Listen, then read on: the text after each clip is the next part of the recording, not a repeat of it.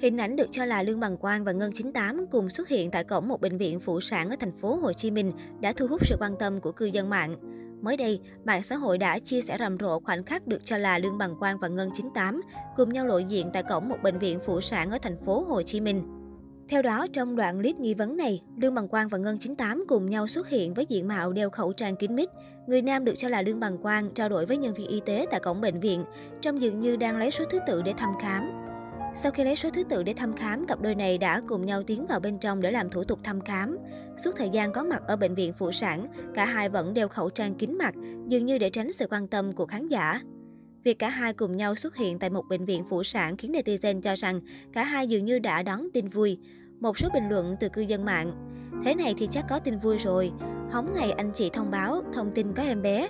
Trong bệnh viện này quen thật, dường như là bệnh viện chuyên dành cho thăm khám sản nhi. Không lẫn vào đâu được, Ngân 98 chắc có tin vui với Lương Bằng Quang rồi. Đi khám thai hay đi sinh giống đấy?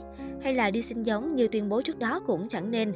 Hiện Ngân 98 hay Lương Bằng Quang vẫn chưa lên tiếng xác nhận về đoạn clip kể trên, song đoạn clip này vẫn đang là chủ đề được dân mạng bàn tán xôn xao trên nhiều diễn đàn. Lương Bằng Quang và Ngân 98 là một trong những cặp đôi thị phi nhất nhì showbiz. Cả hai thường xuyên xuất hiện với những hình ảnh hở bạo, đặc biệt là các phát ngôn gây sốc. Cách đây chưa lâu, khi trả lời phỏng vấn một bài báo, cặp đôi Lương Bằng Quang và Ngân 98 đã có những phát ngôn khiến khán giả không khỏi xôn xao về việc sinh giống vì muốn con sinh ra đẹp hơn. Ngân thật sự rất là thích gái đẹp, cái gì đẹp Ngân thích ngắm lắm. Ngân sợ đẻ con ra giống chú Quang. Hồi xưa ổng chưa thẩm mỹ sợ lắm, cho nên Ngân với chú Quang đang có ý định qua nước ngoài để mua tinh trùng của người nước ngoài về cấy, sinh ra con cho nó đẹp.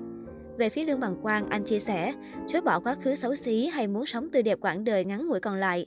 Bạn biết lựa chọn của Quang không sai đúng không? Đến giờ mà còn ai nói muốn Quang trở lại hình hài thân quen như xưa là một sự cố chấp. Thậm chí bạn còn không nhớ Lương Bằng Quang hồi xưa như thế nào mà.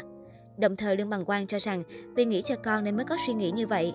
Chả ai tự chê mình xấu cho đến khi họ đã thật sự tốt hơn, hay cả một đứa nhỏ chưa ra đời, nó cũng sẽ mong muốn được ra đời trong một gia đình sung túc và có ngoại hình khôi ngô tuấn tú. Đừng nói bạn chưa từng có ước mơ này. Tôi nghĩ cho con của tôi trong tương lai nên tôi muốn chủ động sự lựa chọn giống. Hiện tại chỉ là sự tưởng tượng chưa thực hiện tuyệt đối không nên bắt chước. Ngoại hình là do ADN và thẩm mỹ, tư duy và thành công là do khả năng chăm sóc của cha mẹ. Nam nhạc sĩ cảnh báo không nên bắt chước quan điểm của anh và bạn gái. Ở dưới phần bình luận, hiện tại cư dân mạng đang đưa ra những ý kiến khác nhau. Người cho rằng đụng dao kéo khiến nam nhạc sĩ có vẻ ngoài điển trai và ưa nhìn hơn, nhưng có người cảm thấy anh đã mất chất hơn so với trước đây. Tương Bằng Quang là ca nhạc sĩ nổi tiếng với nhiều ca khúc đình đám như Anh tin mình đã cho nhau một kỷ niệm, dịu dàng đến từng phút giây, đừng làm nỗi đau thêm dài, chính em, với anh em chỉ là cô bé. Bên cạnh đó, nam ca sĩ sinh năm 1982 còn là một nhà sản xuất âm nhạc, sở hữu cho mình một cơ ngơi hoành tráng với diện tích 150 m2, trị giá hơn 5 tỷ đồng. Ngôi nhà trang bị các công nghệ hiện đại, đi kèm các thiết bị thông minh, khiến ai nhìn thấy cũng không khỏi trầm trồ.